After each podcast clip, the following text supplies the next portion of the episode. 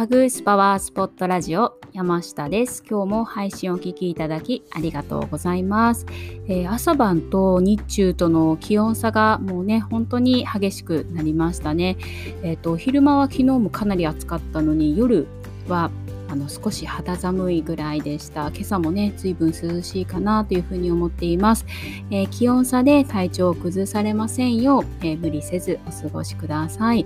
えー、さてさて、今日は〇〇〇〇はお肌トラブルの原因に特に時間帯に注意ということでお届けをします。えー、〇〇〇〇に何が入るかというと、えー、お顔剃り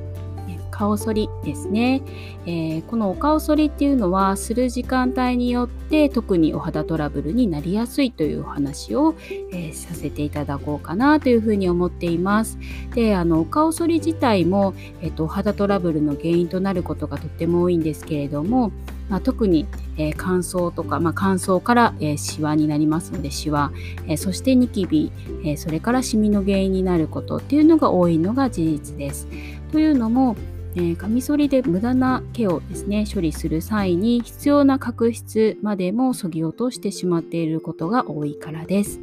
えー、例えばあのお肌内部の潤いを保って、えー、外的刺激からお肌を守る皮脂膜それから角質層を、えー、削り落とすことになってしまうために、え、乾燥肌の原因となったり、えそれからお肌は皮脂がないからといって、え補おうとしますので、え余分に皮脂を出しすぎてその過剰な皮脂が、えニキビの原因となることも多いです。でまた、えーとシミは紫外線だけでなく実は摩擦によってもできます。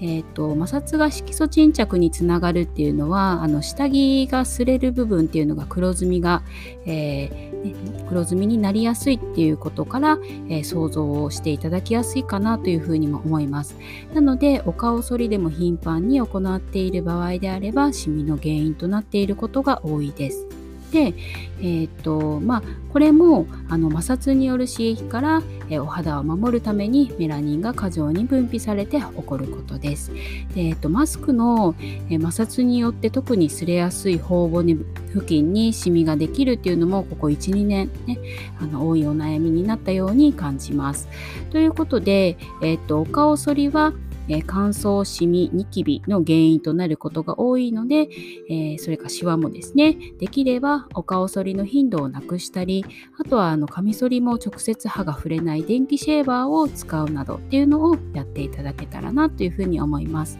で、そして、えっと、剃る時間帯、なんですけれども、えっと、それは、え夜にお願いしたいなというふうに思っています。で朝お顔剃りをすることによって紫外線を透過させやすくなりますので朝のお顔剃りっていうのは避けていただくのがおすすめです。まあ、なんですが一番私がおすすめをしたいのはお顔の脱毛ですね。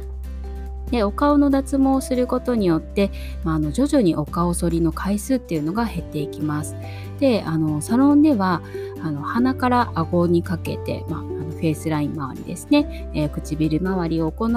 えー、口周りっていうのとあと口周りを含んで眉間おでこ頬までやっていくお顔全体の脱毛あの2パターンをご用意をしています。で3週間に1回、まあ、約1ヶ月に1回のお手入れを行っていきますで、えっと、またリセルっていうお手入れは、まあ、シミシワニキビ赤ら顔乾燥などを一度にケアをしていくお手入れなんですけれど